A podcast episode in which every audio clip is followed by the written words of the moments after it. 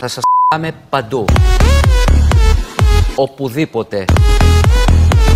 Άσε βρε τώρα βρε. Πιο δυνατά. Περαστικά είστε παρικά. Κορονοϊούς. Το δεξί πόδι του αλωνεύτη, όπως βλέπουμε εμείς, το αριστερό του πόδι του αλωνεύτη. Ψινοφλαούνες. Ζήτω η Κύπρος. Γεια χαρά. Ρουφιάνη της αστυνομίας είναι. Τροφή των οπαδών είναι. Δειλή είναι. Δοσύλλογοι στην κατοχή ήτανε. Ρε παιδιά, κλείστε και λίγο το, εδώ πέρα το καλοριφέ.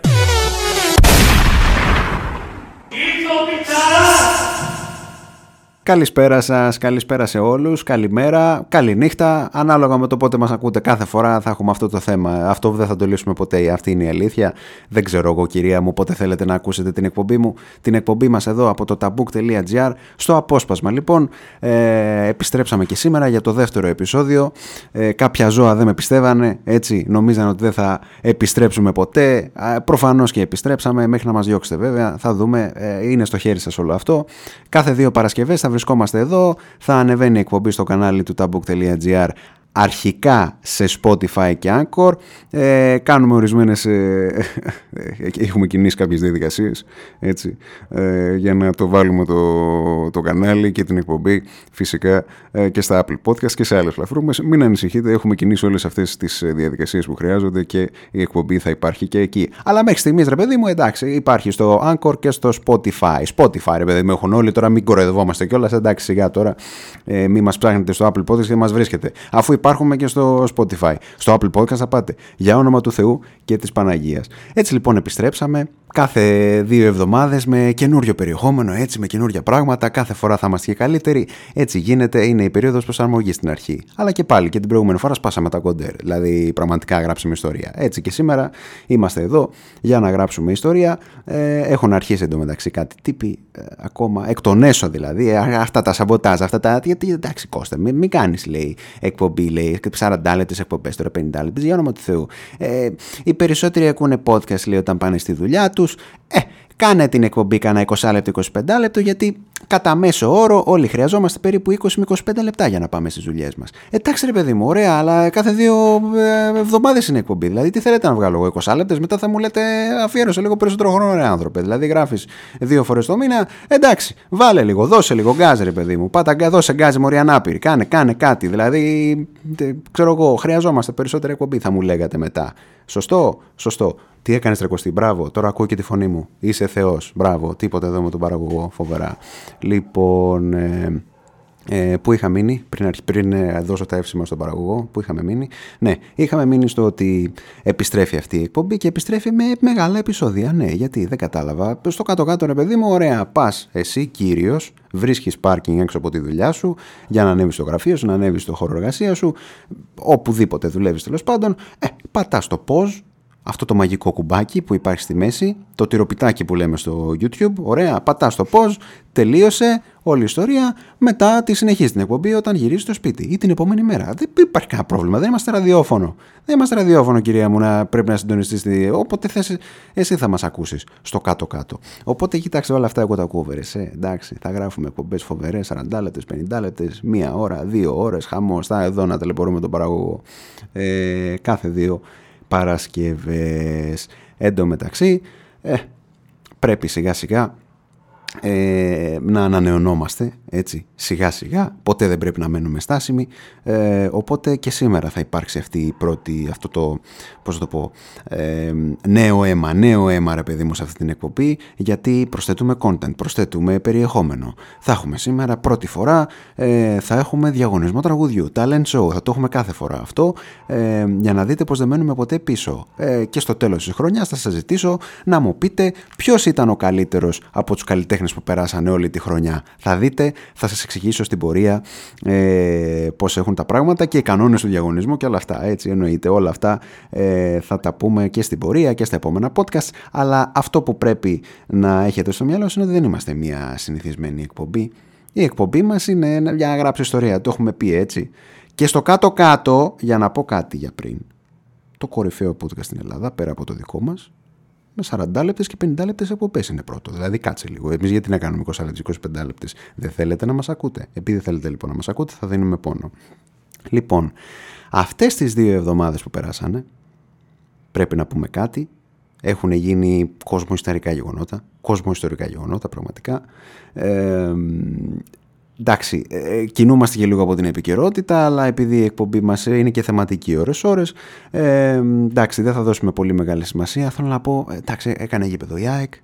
Να το πούμε και αυτό. Καλορίζικα, παιδιά. Μπράβο. Οι αεκτζίδες όλου του κόσμου είναι ενθουσιασμένοι. Δηλαδή, πώς θα το πω, κόσμια, ρε παιδί μου, θεωρώ.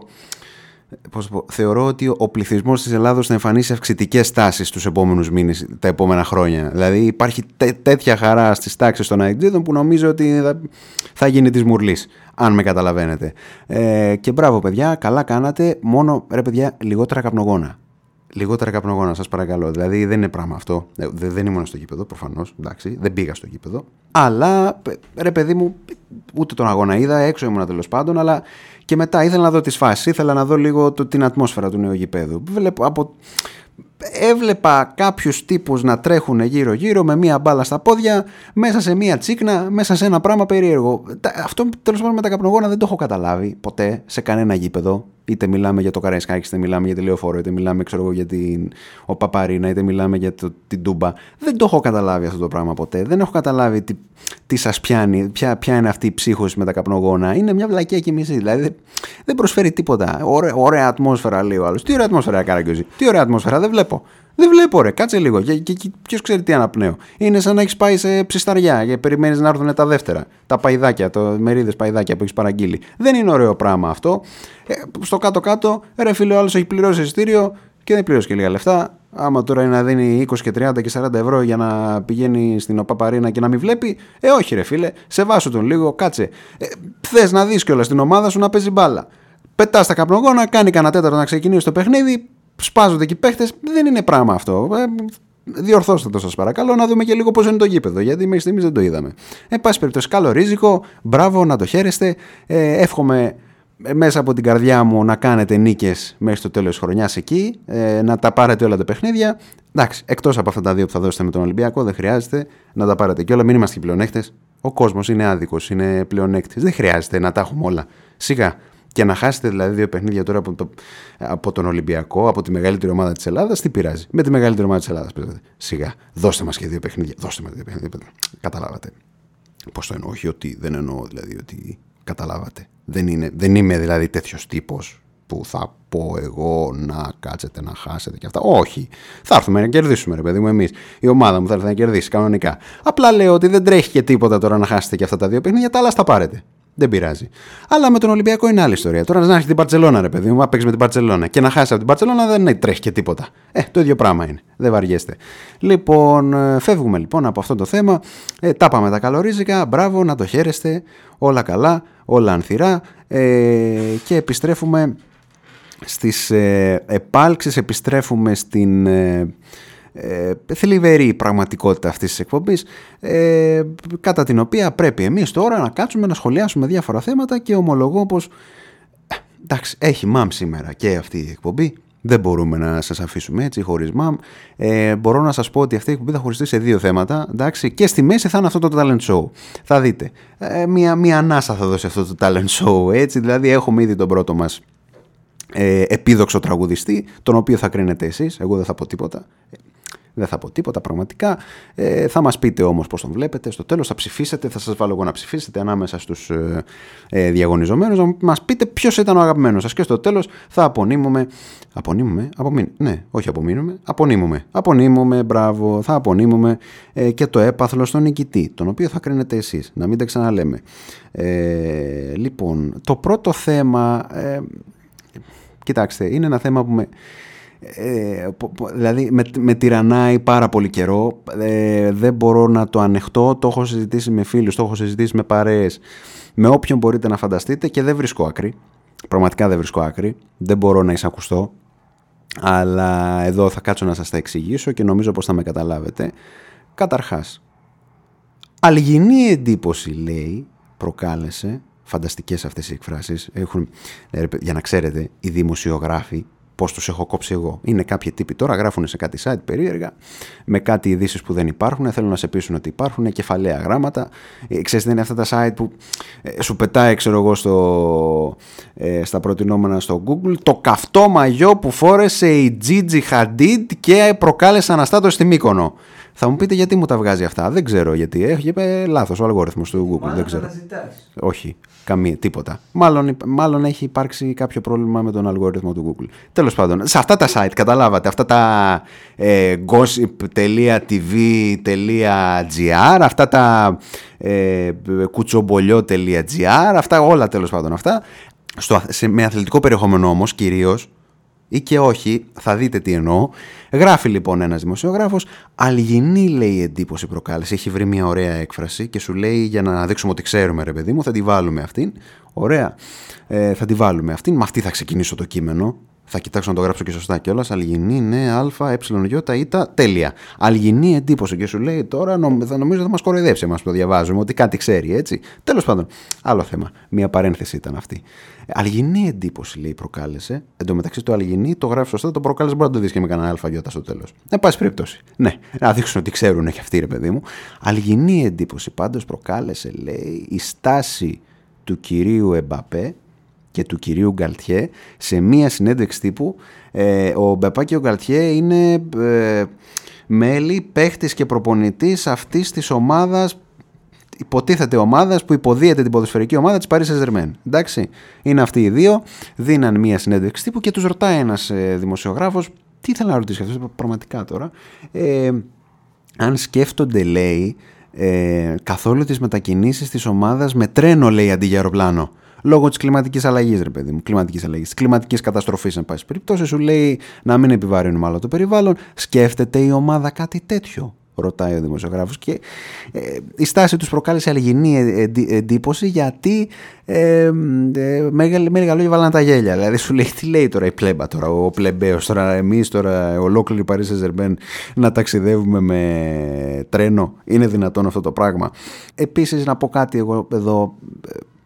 Δηλαδή, πραγματικά τώρα, περίμενα αυτός ο δημοσιογράφος να ρωτήσει δύο μέλη της Paris Saint-Germain, μιας ομάδας που έχει... έχουν πάει τώρα κάτι Άραβες εκεί πέρα, έχουν κατακλέψει όλο το σύμπαν. Ε, sorry κιόλας. Δηλαδή, έχουν, ξέρω εγώ, έχουν, έχουν εξαγοράσει τίτλους, έχουν εξαγοράσει διοργανώσεις, έχουν, έχουν πάρει ό,τι παίχτη υπάρχει και ακόμη δεν έχουν φτιάξει μια ομάδα της προκοπής. Περιμένει τώρα αυτός την ομάδα που φέρνει τα ματωμένα πετροδόλαρα από την Ασία και τη Μέση Ανατολή για να φτιάξει μια ομάδα, μπας και τη θεωρήσει ο κόσμος ε, ομάδα της προκοπής και μπας και διεκδικήσει κάποτε κανένα τρόπαιο. Περιμένει από αυτήν λοιπόν την ομάδα, ομάδα κάτι σαν ομάδα, αυτή που υποδίεται την ομάδα, να μην τα ξαναλέμε, ε, πραγματικά να νοιαστεί για το περιβάλλον, όπως έχει νοιαστεί και για το ποδόσφαιρο, έτσι, ε, και να ταξιδεύει με τρένο. Ε, προφανώς και όχι, δηλαδή, sorry κιόλας. Όχι, όχι απλά δεν θα ταξιδέψει με τρένο, θα κάνει και επιπλέον δρομολόγια, ε, απλά και μόνο για να διαφημίσουμε το Qatar Airways, να, το Qatar Foundation, ε, ξέρω εγώ, δεν έχω ιδέα, όλα αυτά τα ληστρικά πράγματα, έτσι. Ε, ωραία, ξεκινήσαμε σε αυτή την εκπομπή. Προφανώς δεν το είχαν ζυγίσει πάρα πολύ καλά αυτό το θέμα. Ο δημοσιογράφος δεν το είχε ζυγίσει πάρα πολύ καλά, δηλαδή τι πήγε και ρώτησε. Να πω εδώ σε αυτό το σημείο στους γονείς, ε, σας παρακαλώ, όσοι μας ακούτε τέλος πάντων, μην αφήνετε τα παιδιά να γίνουν Paris Saint-Germain. Είναι κρίμα. Δηλαδή υπάρχουν και άλλες ομάδες ιστορικές, υπάρχει η Μπαρσελόνα, υπάρχει η Real, υπάρχει η Manchester United, υπάρχει η Liverpool, υπάρχουν ομαδάρες τώρα. Δεν χρειάζεται τώρα τα παιδιά να γίνουν Paris Saint-Germain. Είναι πραγματικά κρίμα. Δηλαδή, ξέρω εγώ, είναι η ομάδα που είναι, είναι στην ίδια ηλικία με τον Αντώνιο Πολίδη. Να σας δώσω να καταλάβετε. Δεν, δεν είναι ποδοσφαιρική ομάδα αυτό το πράγμα. Σταματήστε να κάνετε τα παιδιά σας Paris Saint-Germain. Οκ, Εμπαπέ, καλός, χρυσός, αλλά όχι, φτάνει. Φτάνει αυτή η Paris Saint-Germain. Τέλος πάντων, έβγαλα χολή και για την Paris Saint-Germain. Ε, θα μου πείτε ποιο είναι το θέμα τώρα, τι θέλεις να αναπτύξεις τώρα εδώ πέρα, γιατί, γιατί την έπιασες αυτή την κουβέντα. Αυτή την κουβέντα την έπιασα γιατί στο κάτω-κάτω εγώ τελικά συμφωνώ και με τον Εμπαπέ και με τον Γκαλτιέ. Δεν το περιμένατε αυτό. Plot twist. Plot twist. Έτσι. Στο απόσπασμα λοιπόν, plot twist. Να το ξέρετε αυτό. Ε, τα κάνουμε αυτά για να. Ε, πώς να σας το πω, για να σας προκαλέσουμε το ενδιαφέρον. Ναι, συμφωνώ με τον ε, κύριο Εμπαπέ και τον κύριο Γκαλτιέ, γιατί, κύριε μου, αυτό το τρένο δεν υπάρχει σαν μέσο, σαν μεταφορικό μέσο. Πρέπει να τελειώνει σιγά-σιγά. Δηλαδή αυτό το πράγμα. Πάει ο άλλος τώρα, ήταν και μήνας τώρα ο Σεπτέμβρης, επιστρέφανε οι φοιτητές στις, ε, ε, στις βάσεις τους, τις σπουδαστικές. Πάει ο άλλος που πας, πάω Θεσσαλονίκη, πας, πάω Πάτρα, πάω ξέρω εγώ Κομοτινή, πάω Βόλο, πάω από εδώ, πάω από εκεί. Ε, με τι θα πας, θα πάω με το τρένο μωρέ, γιατί σιγά, μια χαρά, θα πάω με το τρένο. Και έχουν και ένα ύφος, ξέρεις ότι θα πάνε με το τρένο και κάτι έγινε που θα πάνε με το τρένο. Ε, όχι κυρία μου, δεν θα πας με το τρένο.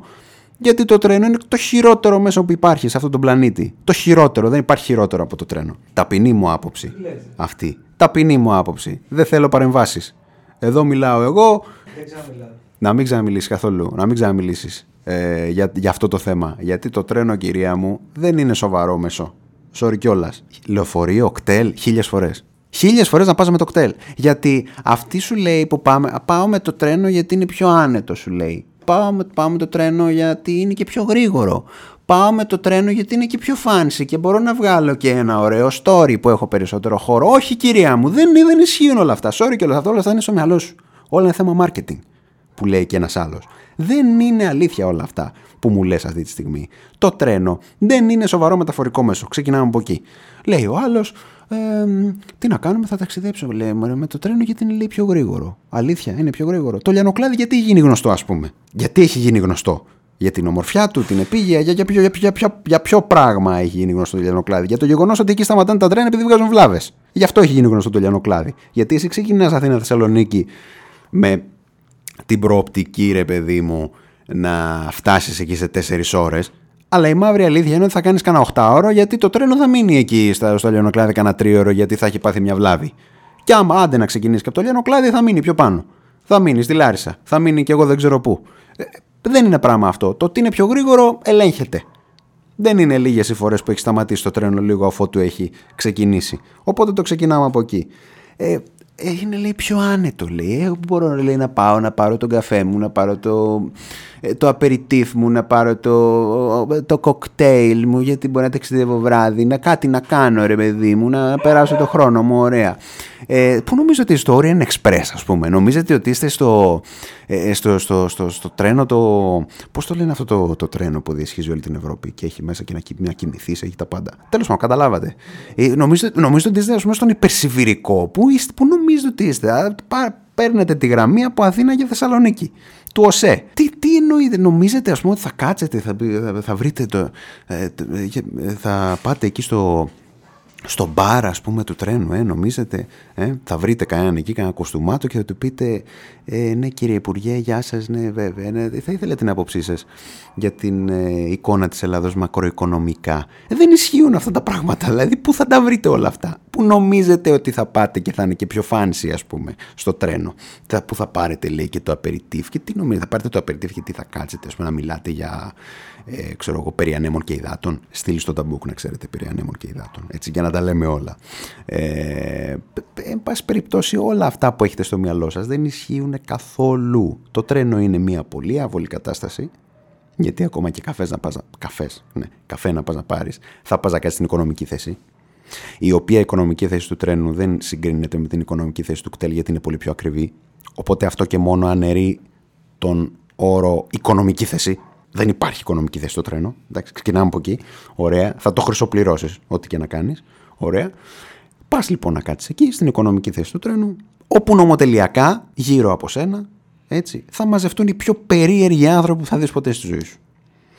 Εντάξει, και δεν το λέω με, κάποια, με κάποιο είδος προκατάληψη, με, με κάποιο είδος αρνητική εικόνα που έχω σχηματίσει από πριν. Όχι. Αυτό ισχύει όμως. Η αλήθεια είναι να πούμε εδώ κάτι, ότι αυτό ισχύει σε όλα τα μέσα συγκοινωνιών. Ισχύει ότι ρε παιδί μου θα πας εκεί, θα κάτσεις και στο λεωφορείο, δηλαδή να κάτσεις και στο αστικό λεωφορείο, ε, κάποιο περίεργο θα δεις να έρχεται. Με μια περίεργη μούρη που θα κοιτάει κάπως επίμονα, που θα έχει μια περίεργη καμπούρα, που θα έχει μπροστά την κοιλιά του, που θα κοιτάει περίεργα κόσμο, το ένα μάτι θα είναι ανοιχτό, το άλλο μάτι θα είναι κλειστό. Ε, περίεργη φάση τέλος πάντων, ναι. Στο τρένο όμως όλο αυτό είναι επί δέκα. Έρχονται, σου λέει, και, και άντε τώρα να πας, ε, ξέρω εγώ, Αθήνα Λαμία. Που γιατί να πας Αθήνα Λαμία με το τρένο, δηλαδή, για όνομα του Θεού. Εν πάση περιπτώσει, άντε να πας κάπου εδώ κοντά, να πας στην Κόρινθο, και εγώ δεν ξέρω τι, να πας στην Πάτρα. Ε, τώρα να πας Αθήνα Θεσσαλονίκη, τέσσερις ώρες, έξι ώρες θα πω εγώ, επτά ώρες θα πω εγώ, γιατί θα σου βγάλει και μια βλάβη το τρένο. Τα είπαμε και προηγουμένως. Και να έχεις τώρα αυτούς τους τύπους, περίεργους τύπους τώρα να κάθονται δίπλα σου. Είναι λίγο ζόρι η κατάσταση. Δεν είναι, ρε παιδί μου, θα πας εκεί να δεις τον, τον πρόεδρο των Ηνωμένων Εθνών, να κάνεις μια ωραία κουβέντα. Πού πάτε, εγώ πάω στη Βουδαπέστη γιατί έχω μια δουλειά, έχω μια. Ναι. Ε, τι να κάνουμε, είναι υποχρεώσεις αυτές εσείς που πάτε. Και εγώ στη Βουδαπέστη πάω, αγαπητέ. Βέβαια, έχω ένα συνέδριο στο οποίο θα μιλήσω και θα ασχοληθούμε για την κλιματική κρίση και πώς έχει επηρεάσει το σεξ. Ναι, ναι, βέβαια. Είμαι, είμαστε, είμαστε επιστήμονες και ε, τα, τα παρατηρούμε όλα αυτά τα φαινόμενα και ασχολούμαστε με όλα αυτά τα φαινόμενα. Δεν γίνονται τέτοιες συζητήσεις στον ΟΣΕ. Εντάξει, δεν είναι το Orient Express, επαναλαμβάνω. Από εκεί και πέρα, να πω και κάτι εγώ, που λογικά στο μυαλό σας δεν το έχετε. Το έχω εγώ όμως, το έχω εγώ, οπότε μέσω αυτού του βήματος θα προσπαθήσω, θα επιχειρήσω να το μεταφέρω και σε εσάς. Αυτό με τις ράγες δεν σας τρελαίνει λίγο? Δεν σας τρελαίνει, ρε παιδί μου, ότι αυτό το όχημα, όχημα να το πω, το μέσο τέλος πάντων, στο οποίο βρίσκεστε, στο οποίο έχετε επιβιβαστεί, θα κάνει μια ορισμένη διαδρομή από το σημείο Α στο σημείο Β, χωρίς να αλλάξει σε τίποτα, χωρίς να κάνει κάποια παράκαμψη, θα ακολουθεί τις ράγες από το σημείο Α μέχρι το σημείο Β. Αυτό δεν σας τρελαίνει, λέω εγώ? Δεν είναι τραγικό? Δεν δε, δε σας δημιουργεί μια, μια πίεση, ρε παιδί μου, ότι οχ, αυτό το μέσο πάει μόνο από τις ράγες, δεν πάει πουθενά αλλού? Ενώ στο λεωφορείο, ε, σοκτέλ, τιμημένο κτέλ, έχεις την άνεσή σου. Σου λέει ο οδηγός, μπορεί να έχει πιει, μπορεί να έχει κάνει το ένα το άλλο, ωραία πράγματα, φοβερά, έτσι, ε, πάνω απ' όλα ε, ασφαλή, εντάξει, ε, ο, ασφαλή πράγματα, ε, πάνω απ' όλα, γιατί η ασφάλεια του επιβατικού κοινού είναι πάνω απ' όλα σε όλες αυτές τις... Ε, Ε, περιστάσεις, ε, ή τέλος πάντων μπορεί να θέλει να κάνει κόντρες, μπορεί να βαριέται, μπορεί να θέλει να πάει σπίτι του μια ώρα αρχίτερα. Ξεκινάει, πάει στην αριστερή λωρίδα, περνάει δύο τρία οχήματα, πάει και ξανά στη δεξιά. Δεν επιτρέπεται μεταξύ να πάει στην αριστερή, αλλά αρκετοί το κάνουν. Με εκατόν ογδόντα χιλιόμετρα την ώρα τρέχει, δεξιά-αριστερά, κάνει κάτι σλάλομ, φανταστικά. Εσύ βέβαια έχεις δει ε, τη ζωή σου να περνάει από μπροστά ε, σαν ταινία, από, το, από την ώρα που γεννήθηκες μέχρι την στιγμή τότε που είσαι μέσα στο κτέλ. Αλλά εν πάση περιπτώσει, εκεί που θέλω να καταλήξω, αφήστε τα λίγο αυτά στην άκρη. Λίγο, εντάξει, ήταν και λίγο υπερβολικά. Εντάξει, εντάξει, το έχουμε αυτό. Ε, εν πάση περιπτώσει, στο κτέλ ε, νιώθεις μία άνεση. Πάει ο οδηγός από εδώ, πάει ο οδηγός από εκεί. Ε, μετά από κάνα δύο ώρα, άμα πας στη Θεσσαλονίκη, θα σταματήσεις και στη Λαμία. Φοβερά, θα πιεις τον καφέ σου. Φανταστικά, λέει ο οδηγός, είκοσι λεπτά στάση, ξανά μέσα. Τουκ, έφτασε στη Θεσσαλονίκη. Φανταστικό. Ε, στο τρένο δεν είναι. Ε, ενδιαφέρον όλο αυτό, να το πω έτσι. Δεν είναι ενδιαφέρον όλο αυτό. Έχει μια ορισμένη διαδρομή, δεν κάνεις, ε, δεν κάνει σλάλομ, δεν κάνει ε, πώς τα λένε, δεν κάνει ζιγ-ζακ, δεν κάνει τέτοια πράγματα. Ε, πού να δεις, είναι ένα πράγμα, μια ευθεία όλη, πώς να σου πω, πάνω σε κάτι ράγες. Δεν έχει το ενδιαφέρον του, να το πω έτσι. Και προσέξτε να δείτε, δεν πρέπει να το ξεχνάμε αυτό.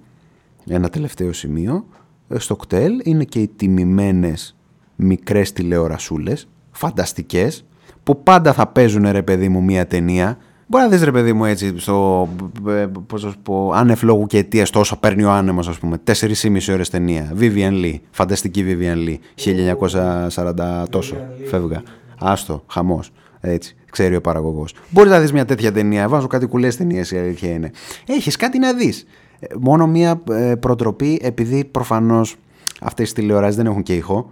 Γιατί σου λέει μπορεί κάποιος μέσα στο κτέλ να, να ενοχλείται. Ε, έχουν ενεργοποιήσει τους υπότιτλους που, επειδή βέβαια η τηλεόραση είναι μικρή, θα σου βγουν τα μάτια μέχρι να τους, δια, για να τους διαβάσεις, έτσι. Οπότε όταν πάτε στο κτέλ, γυαλάκια για να μπορείτε να παρακολουθείς αυτή την ταινιάρα που θα βάλουν, έτσι. Γιατί βάζουν ταινιάρες. Βάζουν τώρα από Κάνες μέχρι ε, Στάθη Ψάλτη. Τέλος πάντων. Ταινιάρες. Μιλάμε τώρα για να χαλάσετε τον κόσμο. Εν πάση περιπτώσει. Έχεις και αυτό το, πώς το πω, αυτό το... Έχεις και αυτή την εναλλακτική, την ψυχαγωγική. Ποτέ δεν βαριέσαι στο κτέλ. Εντάξει. Και στο κάτω-κάτω στο κτέλ, πόσο κοντά να έρθουν αυτούς τους περίεργους τύπους. Μόνο μπροστά κοιτάς. Δεν. Ενώ στο τρένο υπάρχουν και αυτές οι θέσεις, είσαι εσύ, κοιτάς μπροστά και ο μπροστινός σου μπορεί και να κοιτάει εσένα. Δηλαδή δεν έχουν όλες οι θέσεις, όλα τα καθίσματα την ίδια φορά. Ενώ στο κτέλ ε, η κατάσταση είναι λιγότερο αμηχανή, θα πω εγώ.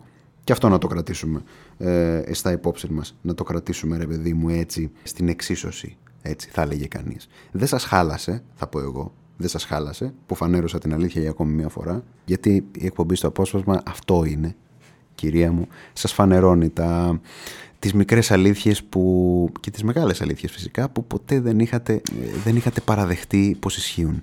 Εντάξει, αυτό κάνουμε κι εμείς. Οπότε ε, ε, την επόμενη φορά που θα σκεφτείτε να ταξιδέψετε κάπου με τρένο, σκεφτείτε ότι υπάρχει και πανέμορφη εναλλακτική του κτέλ.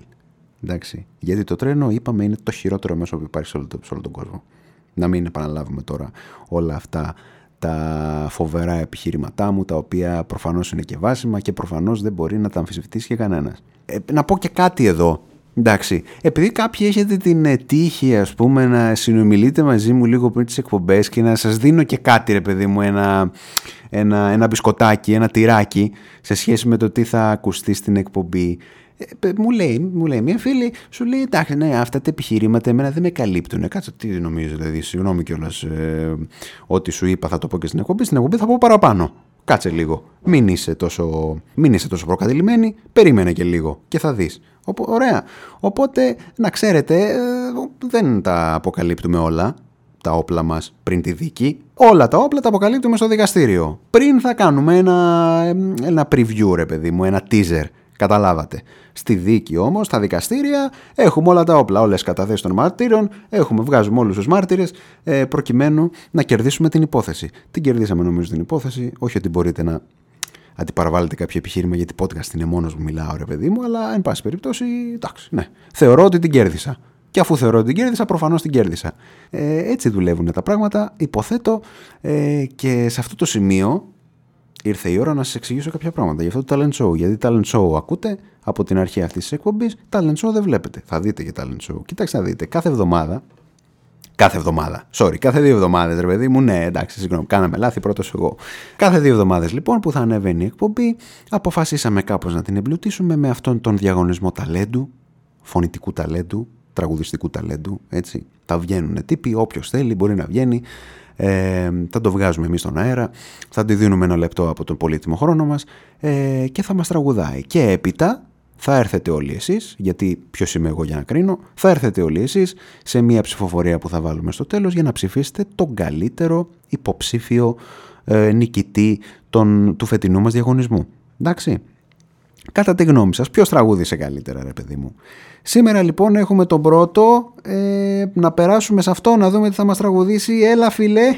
Έλα, εγώ είμαι. Έλα φίλε, εσύ είσαι, πες μας το όνομά σου μόνο. Καλησπέρα, Θοδωρής Ολυμπιακός. Γεια σου Θοδωρή, το Ολυμπιακός πρέπει να είναι και το επίθετο, υποθέτω. Πες μας τι θα μας πεις, σε παρακαλώ. Ε, έχω γράψει ένα, ένα κουπλεδάκι και ένα, και ένα ρεφρενάκι. Ωραίος Θοδωρής, γίγαντα, σε ακούμε. Αλλά πρόσεχε, θα μ' αφήσεις να το πω γιατί δεν βρίζω, δεν κάνω τίποτα. Μα φυσικά ρε Θοδωρή, εννοείται, λογο, μας κρίνεις για λογοκριτές, ας πούμε, δεν, καμία λογοκρισία δεν κάνουμε, ό,τι θέλεις θα πεις και στο κάτω-κάτω και να βρήσεις θα βάλουμε ένα μπίπ, μωρέ σιγά, δεν τρέχει τίποτα, μην αγχώνεσαι, στο κάτω-κάτω μια βρισιά τώρα μπροστά σε μια ολόκληρη τέχνη. Έλα Θοδωρή, προχώρα, σε παρακαλώ. Φεύγεις το καλοκαιράκι, είναι νησιώτικο. Είναι και καλοκαιρινό είπες, ωραία, ωραίο, σε ακούμε. Έχουμε καθαρίσει όλοι τα αυτιά μας με μπατονέτα. Και περιμένουμε να σε ακούσουμε. Παρακαλώ Θοδωρή, πες μας το τραγούδι σου. Το μηχανάκι φερμαρά, το πουλήσα και ρε παρά, το πουλήσα και ρε παρά, το μηχανάκι φερμαρά. Μα όπου και να πάω χάνομαι, σαν ένα λαχνό αισθάνομαι. Στο μαναβικό με ψάχνουνε περιπολικά. Μα όπου και να πάω χάνομαι, σαν ένα λαχνό αισθάνομαι. Έρανο δεν θέλω άλλον, ναι, έβγαλα αρκετά. Έβγαλα αρκετά. Ευχαριστώ πολύ. Ήσουνα γίγαντας Θοδωρής, ευχαριστούμε πάρα πολύ. Αυτός ήταν ο Θοδωρής, ε, μεγάλος Θοδωρής, αυτό θα πω εγώ μόνο. Εντάξει, δεν θα, δεν, δεν θα σας επηρεάσω, δεν θα επηρεάσω τη γνώμη του κοινού. Αυτός ήταν ο πρώτος μας υποψήφιος, ο Θοδωρής, ε, με αυτό το καταπληκτικό τραγούδι. Δική του στίχη, υποθέτω, δική του στίχη, μουσική, εντάξει δεν την έκοψε για πολύ δική του, υπάρχει μάλλον, αλλά τέλος πάντων ήταν ο πρώτος μας υποψήφιος, ε, και θα ήθελα να τον έχετε στα υπόψη, γιατί μου φαίνεται, σαν, σαν, σαν φαβορί μου φαίνεται. Θα δούμε, ε, θα έχουμε και καλύτερους ή τέλος πάντων και ε, ονόματα που νομίζω πως θα ανταγωνιστούν για τα καλά του Θοδωρή. Αλλά θα τα δούμε από την επόμενη εκπομπή. Θα δούμε. Κάθε, κάθε δύο εβδομάδες θα έρχεται και ένας καινούριος. Ε, Θεός Θοδωρή, σε ευχαριστούμε πάρα πολύ για τη συμμετοχή. Εμείς συνεχίζουμε στο δεύτερο βασικό, έτσι, το πρώτο ήταν το βασικό για τα τρένα, για, τα, για όλους αυτούς τους ληστές των τρένων που λέμε, ε, για τα τρένα και το πόσο ε, ε, απίστευτα άβολα είναι, εντάξει, ε, σε σχέση με τα λεωφορεία τουλάχιστον. Ε, το δεύτερο όμως θέμα μας, το δεύτερο βασικό θέμα, ε, έχει να κάνει με κάτι το οποίο επίσης με έχει ταλαιπωρήσει. Θέλω να πω, κοιτάξτε, εγώ έχω μία άποψη γενικά. Έχω μία άποψη ως προς το περιεχόμενο ταινιών, σειρών ε, και εγώ δεν ξέρω τι. Ρε παιδί μου, η άποψή μου είναι ότι κανονικά σειρές, παραγωγές που βγαίνουν τώρα, καλό θα ήταν να, να αφορμούν από το σήμερα, δηλαδή και να, και να ασχολούνται με το σήμερα. Τώρα σειρές εποχής, ταινίες εποχής, τέλος πάντων, ε, δεν αμφισβητώ την αξία τους, ούτε την υποτιμώ, απλά ε, εμένα προσωπικά δεν μ' αρέσουν. Ε, προτιμώ να έρθει κάποιος και να μου πει κάτι για το σήμερα, ρε παιδί μου, παρά για το χθες. Για το χθες τα έχουμε ακούσει χίλιες οκτακόσιες φορές. Τι να μου πει για την Ελληνική Επανάσταση, τα έχουμε ακούσει. Τι να μου πει για το σαράντα, τα έχουμε ακούσει. Αυτός ο δεύτερος παγκόσμιος πόλεμος, ακόμα γίνονται ταινίες για το δεύτερο παγκόσμιο πόλεμο. Προφανώς και γίνονται ταινίες για το δεύτερο παγκόσμιο πόλεμο. Ήτανε πάρα πολύ σημαντικό, αλλά ρε παιδί μου, κάποιος ασχοληθεί και με το σήμερα.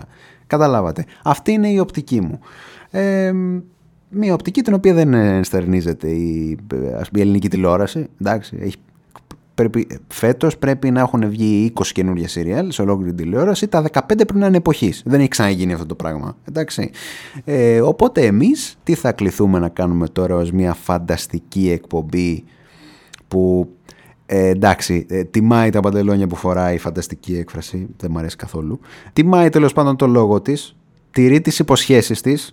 Οπότε τέτοιου είδους ζητήματα δεν μπορεί να τα αφήσει έτσι, ασχολίαστα. Οπότε τι θα κάνει λοιπόν αυτή η εκπομπή, η δικιά μας, στο απόσπασμα. Εντάξει, επαναλαμβάνω για να μας μαθαίνετε σιγά σιγά. Μην λέτε ε, μόνο η εκπομπή του tabook.gr, έχει ένα όνομα, στο απόσπασμα. Φανταστικό, στηνόμαστε στο απόσπασμα κάθε δύο εβδομάδες. Στηνόμαστε λοιπόν στο απόσπασμα και θα κάνουμε το εξής. Με απόλυτο σεβασμό σε αυτές τις παραγωγές, γιατί δεν τις έχω δει, δεν ξέρω αν θα τις δω, δεν νομίζω. Εν πάση περιπτώσει, με απόλυτο σεβασμό πάνω σε αυτές τις παραγωγές και χωρίς να θέλουμε να δείξουμε καμία, θα κάνουμε πλάκα, ρε παιδί μου. Ε, θα βλέπουμε, θα δούμε μάλλον τις υποθέσεις κάποιων από αυτών των σειρών που βγαίνουν. Κάποιον από αυτόν, κάποιον από αυτές τις σειρές που βγαίνουν, εντάξει, ε, στην τηλεόραση φέτος, είχαμε πρεμιέρα και θα, θα φανταστούμε, ρε, θα κάνουμε μία, ε, πώς θα το πω, μία προσπάθεια να τις φανταστούμε ε, στο, στο, στο, σε ένα σημερινό κοινωνικό πλαίσιο, σε ένα σύγχρονο πλαίσιο, εντάξει, δηλαδή... Πώς ας πούμε η υπόθεση σε αυτή τη σειρά θα μπορούσε να γίνει στο σήμερα, ε? Πώς θα μπορούσε να μεταφερθεί στο σήμερα. Αυτό θα εξετάσουμε αμέσως τώρα και έχουμε επιλέξει τρία ή τέσσερα serial, μισό λεπτό γιατί εδώ τα έχουμε, έτσι, τα έχουμε σημειωμένα όλα. Ένα, δύο, τρία, τέσσερα. Έχουμε επιλέξει τέσσερα ε, serial, τα οποία έτσι μας κέντρισαν λίγο το ενδιαφέρον και θα μπορούσαμε να τα φανταστούμε πώς θα ήταν σήμερα, ρε παιδί μου. Επαναλαμβάνω, χωρίς να τα υποτιμώ, μπορεί να είναι φανταστικά σειριάλ, δεν έχω κάποιο... Ε, δεν, δεν είμαι προκατειλημμένος καθόλου. Ε, είπα στην αρχή ότι δεν μου αρέσουν γενικά οι σειρές εποχής, δεν είμαι πολύ σύμφωνος, αλλά εντάξει, μπορεί κάποιες από αυτές να κρύβουν μια ομορφιά. Προφανώς. Λοιπόν, η πρώτη σειρά με την οποία θα ασχοληθούμε είναι η Μάγισσα. Φοβερός τίτλος, έτσι, δηλαδή. Πραγματικά, ακούς Μάγισσα και λες τι είναι αυτό το πράγμα. Η Μάγισσα λοιπόν, ε, και θα σας διαβάσω την εδώ, μια μαζί θα διαβάσουμε την υπόθεση τώρα για να δείτε. Ταξιδεύουμε, λέει, πίσω στο χίλια οκτακόσια δεκαοκτώ. Από εκεί ξεκινάς. χίλια οκτακόσια δεκαοκτώ. Μιλάμε τώρα ελληνική παραγωγή ε, που θα ασχολείται με το χίλια οκτακόσια δεκαοκτώ. Ετοιμάζονται, λέει, οι Έλληνες για τη Μεγάλη Επανάσταση και δύο οικογένειες, λέει, στη Μάνη. Να, και η Μάνη ύποπτη, να ξέρετε, όπου ακούτε Μάνη να τρέχετε. Ε, βρίσκονται, λέει, αντιμέτωπες λόγω μιας τεράστιας βεντέτας. Σου λέει ο σκηνοθέτης και ο σεναριογράφος. Όπα, σου λέει, περίμενε. Σειρά εποχής έχουμε. Μάνι έχουμε, βεντέτα έχουμε. Τι μας λείπει? Τώρα, τώρα θα την αποτελειώσουμε τη σειρά. Προκειμένου, λέει, να ενωθούν, για χάρη του μεγάλου αγώνα που ετοιμάζεται στη χώρα, συνάπτουν, λέει, ένα γάμο μεταξύ των παιδιών τους. Να και ο γάμος των παιδιών, το συνοικέσιο, φανταστικό σενάριο από τώρα, έχω να πω εγώ, και πρωτότυπο. Από αυτόν το γάμο, λέει, γεννιέται ένα μικρό αγοράκι, το οποίο και χάνεται ξαφνικά. Να το και το μυστήριο, έχει και το μυστήριο αυτή η σειρά. Λίγους μήνες μετά τη γέννησή του χάνεται. Ωραία. Η υπηρέτρια, σου λέει, της μίας οικογένειας, την οποία, λέει, θα υποδηθεί η Ηλή Τρίγκου, σε παρένθεση θεά Ηλή Τρίγκου, κλείνει παρένθεση, βλέπει σαν όραμα πως το παιδί, λέει, βρίσκεται στο ποτάμι. Ακούστε τώρα. Ε. Ήρθε τώρα το όραμα και τη, της, της υπέδειξε, ας πούμε, ότι το υπερπέραν, της υπέδειξε ότι το παιδί βρίσκεται στο ποτάμι. Μιλάμε τώρα για φανταστικές ε, πλοκές. Ε, ενημερώνει, λέει, την οικογένεια, δηλαδή ξυπνάει το επόμενο πρωί και λέει, να σας πω, έχω δει αυτό το όνειρο. Ε, μήπως... Εντάξει, δεν σημαίνει και τίποτα, ρε παιδί μου. Μπορεί να παράφαγα το βράδυ. Μπορεί να μην έπρεπε να φάω και δεύτερο πιάτο φασολάδα το βράδυ για να το δω, εν πάση περιπτώσει. Οπότε πάει και ενημερώνει την οικογένεια για αυτό που είδε. Όλοι τρέχουν στο ποτάμι, σε αυτό το μέρος που τους υπέδειξε η υπηρέτρια, και ξαφνικά εντοπίζουν το μωρό νεκρό. Να το και το δράμα. Να το και το δράμα. Έλειπε το δράμα. Να το το δράμα. Να το. Ε, η υπηρέτρια, σου λέει, συλλαμβάνεται. Χωρίς κανένα λόγο. Ναι, και κατηγορείται για τον πνιγμό του, γρέφου, του βρέφους, επειδή τους είπε ότι βρίσκεται εκεί. Okay. Ε, ύστερα, σου λέει, μετά από στοιχεία που αποδεικνύουν την αθωότητά της, αφήνεται ελεύθερη, με το μεγάλο μαρτύριο να ξεκινά για την ίδια. Είναι πράγματι μάγισσα, ε? λέει αυτή η πλοκή που διάβασα από το ίντερνετ, φανταστική πλοκή. Ξεκινάμε από εκεί, είναι εξαιρετική, έχει μέσα τα πάντα, έχει μέσα συνοικέσιο, έχει μέσα δράμα, έχει μέσα θάνατο, έχει μέσα επανάσταση, έχει μέσα τις Παναγιάς στα μάτια, έχει μέσα, έχει και Ηλή Τρίγκου μέσα, οπότε ξέρω εγώ, από αυτό μόνο το γεγονός μάλλον θα έχει και, και τηλεθέαση, ωραία. Όμως θα, θα, θα, θα ήθελα να προτείνω κάποιες αλλαγές στους σεναριογράφους ώστε να προσαρμόσουν, ρε παιδί μου, την ιστορία στο σήμερα. Δεν ταξιδεύουμε πίσω στο χίλια οκτακόσια δεκαοκτώ, ταξιδεύουμε στο τώρα, στο δύο χιλιάδες είκοσι δύο, Μουντιάλ του Κατάρ. Φανταστικό. Ωραία. Ξεκινάμε. Μουντιάλ του Κατάρ. Είναι δύο οικογένειες. Προσέξτε, δύο οικογένειες. Στη Μάνη. Ας είναι στη Μάνη, γιατί δεν είναι κακό. Και τέλος πάντων οι, ε, ε, συζητάνε αυτές οι οικογένειες ποιος θα πάρει το Μουντιάλ. Συζητάνε οι άντρες, συζητάνε και οι γυναίκες. Ε, γιατί όλοι ασχολούνται με το ποδόσφαιρο. Ποιος θα πάρει, ρε παιδί μου, το Μουντιάλ, σου λέει ο άλλος.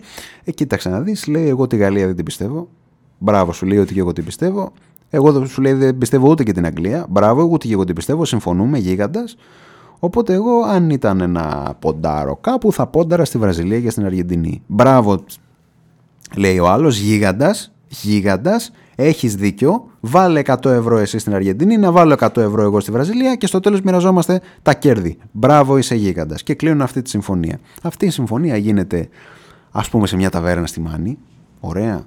Και η σερβιτόρα, ρε παιδί μου, που πηγαίνουν τακτικά σε αυτή την ταβέρνα, και η σερβιτόρα, ρε παιδί μου, ακούει ε, αυτή τη συζήτηση. Είναι παρόν, παρόν απαπα, είναι παρούσα σε αυτή τη συζήτηση. Παναγία μου. Είναι παρούσα σε αυτή τη συζήτηση η σερβιτόρα. Ωραία. Πάει λοιπόν το βράδυ, πέφτει για ύπνο και βλέπει σαν όραμα ότι το Μουντιάλ θα το πάρει σε ένα Γάλλη. Αμάν, σου λέει. Τη καρφώθηκε τώρα. Τους βλέπει και την επόμενη μέρα.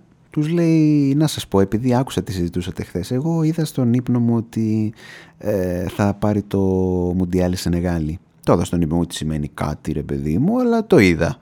Δεν ξέρω. Τέλος πάντων, γίνεται το Μουντιάλ, το παίρνει πάντως η Σενεγάλη το τρόπαιο, εντάξει, φοβερό. Ε, η Σενεγάλη λοιπόν πρωταθλήτρια κόσμου και πάνε αυτοί και ζητάνε το λόγο από τη σερβιτόρα με την κατηγορία ότι... δεν τους επέτρεψε, δεν τους έπεισε, δεν τους πίεσε να παίξουν ένα καινούριο δελτίο με πρωταθλήτρια της Σενεγάλη. Ε, εντάξει, επειδή αυτό όμως δεν ήταν αλήθεια και έτσι αποδείχθηκε η αθωότητα της σερβιτόρας, αυτή αφήνεται ελεύθερη, με το μεγάλο μαρτύριο να ξεκινά για την ίδια.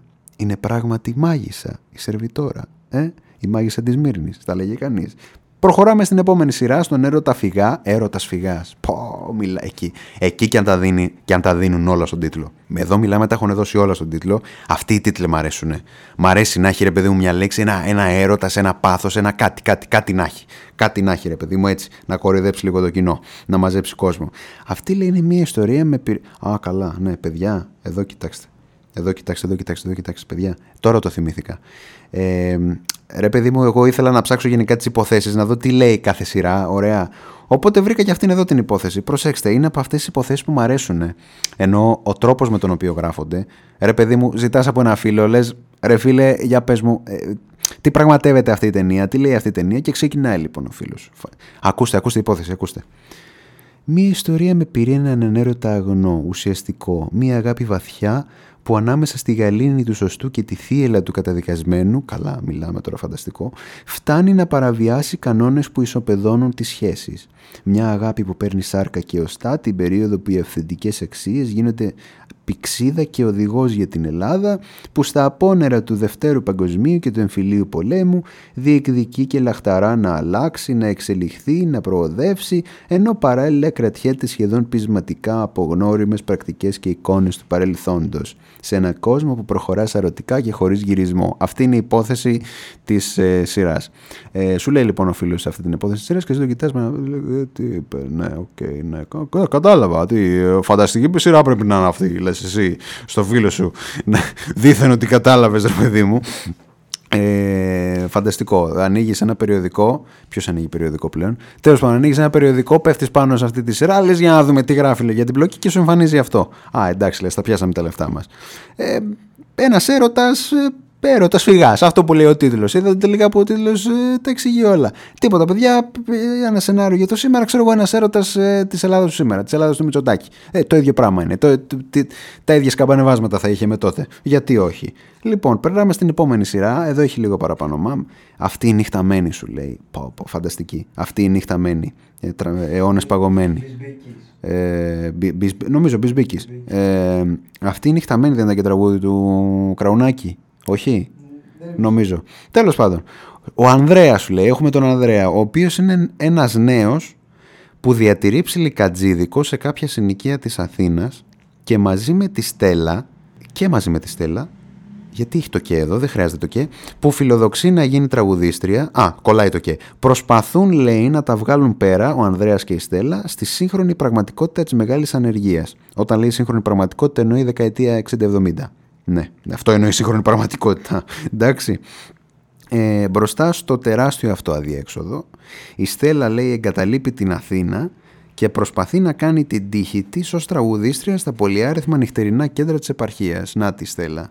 Είδα ότι εκεί υπάρχει το ψωμί. Ο Ανδρέας, σου λέει, μαζί με ένα φίλο του συγγραφέα, αναζητούν τη Στέλλα και την, αντιμετ... και την... αντιμετωπίζουν. Την εντοπίζουν σε ένα μπαράκι. Ωραίος. Όμως, λέει, εδώ κοιτάξτε παιδιά, δεν υπάρχει αυτό το σενάριο, απροσδόκητα και χωρίς προφανή λόγο, κάποιοι, λέει, την απαγάγουν και τη μεταφέρουν σε ένα ορεινό τοπίο. Γίγαντες σεναριογράφοι εδώ, νομίζω από βιβλίο είναι αυτό, δεν ξέρω. Είναι φανταστικό, άνευ λόγου και αιτίας, δεν υπήρχε λόγος να γίνει αυτό. Ε, μετά από αλλεπάλληλες, λέει, συγκρούσεις, ο Ανδρέας κατορθώνει να την απελευθερώσει και να την κρατήσει ξανά στην αγκαλιά του. Α, εδώ έχει και το τέλος. Ωραία. Αυτή θα είναι η πλοκή λοιπόν της νέας σειράς ε, που θα προβληθεί στον Άλφα, δεν ξέρω. Το καλύτερο κανάλι που υπάρχει στον κόσμο. Μ, φανταστικό. Λοιπόν, τι να πούμε εδώ, είναι ένα αριστούργημα από, μόνοι, από μόνο του, δηλαδή χρειάζεται κάποιες αλλαγές. Εγώ τι θα έλεγα, ρε παιδί μου, για να το μεταφέρουμε λίγο στο σήμερα. Ε, ο Ανδρέας, συνεχίζουμε τον Ανδρέα, είναι ένας νέος που διατηρεί ψιλικατζίδικο σε κάποια συνοικία της Αθήνας. Το κρατάμε αυτό, το κρατάμε, δεν μας ε, ε, περιορίζει σε κάτι. Και μαζί με τη Στέλλα, που φιλοδοξεί να γίνει influencer, ε, η Στέλλα είναι η κοπέλα του, φιλοδοξεί να γίνει influencer, προσπαθούν, λέει, να τα βγάλουν πέρα στη σύγχρονη πραγματικότητα της μεγάλης ανεργίας. Να το. Το κρατάμε αυτό.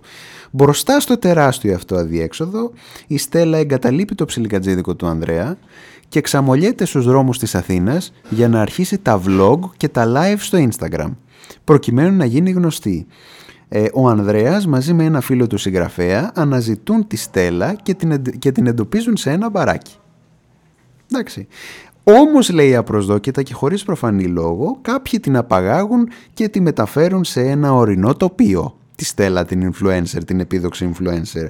Μετά από αλλεπάλληλες συγκρούσεις, ο Ανδρέας κατορθώνει να την απελευθερώσει και να την κρατήσει ξανά στην αγκαλιά του. Η Στέλλα έχει γίνει πλέον θέμα σε όλα τα μέσα μαζικής ενημέρωσης, βγαίνει η Ζήνα και ασχολείται με την απαγωγή της Στέλλας, γίνεται γνωστή, βγαίνει στον Αρναούτογλου και αφού βγαίνει στον Αρναούτογλου, η Στέλλα πλέον είναι τόσο γνωστή που μπορεί να γίνει πανεύκολα influencer, επομένως, Ε, όχι μόνο κυνήγησε το όνειρό της, αλλά το έκανε και πραγματικότητα. Αυτή ήταν μια φανταστική σειρά. Γιατί να ασχολιόμαστε με περασμένες δεκαετίες, ας ασχοληθούμε με τη δικιά μας δεκαετία. Και το τελευταίο, φανταστικό, φλόγα και άνεμος.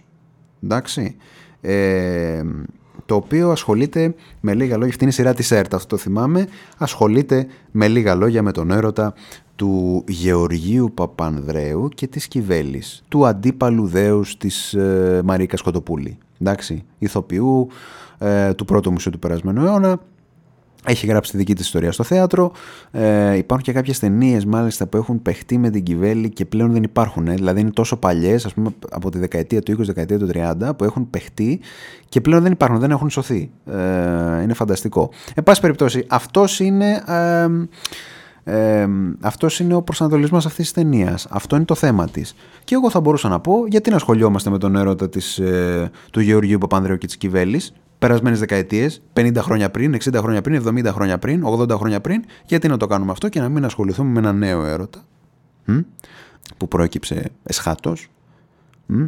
ενός λαμπρού πολιτικού, του Βασίλη του Κικίλια και της Τζένης Μπαλατσινού. Τι παραπάνω έχει ο Γεώργιος Παπανδρέου με την Κυβέλη από τον Βασίλη τον Κικίλια και την Τζένη Μπαλατσινού? Δεν μπορώ να το καταλάβω αυτό το πράγμα. Ο Βασίλης ο Κικίλιας λοιπόν, από μια λαμπρή καριέρα ως μπασκετμπολίστας, ε, καταλήγει ε, με το λαμπρό ε, ταλέντο του και το πολιτικό αισθητήριο που διαθέτει ε, να ε, υπηρετεί τη χώρα του ως ε, βουλευτής, ως υπουργός, ως ό,τι θέλετε, ε, και ερωτεύεται έτσι την ε, Τζένη Μπαλατσινού με λαμπρή καριέρα στο χώρο του μόντελινγκ. Τι παραπάνω λοιπόν έχει ο Γιώργος Παπανδρέου από τον Βασίλη τον Κικίλια? Απορώ. Γιατί να ασχολούμαστε με έρωτες της δεκαετίας του πενήντα, της δεκαετίας του σαράντα, της δεκαετίας του τριάντα και όχι με έρωτες τώρα, φρέσκους κυρία μου.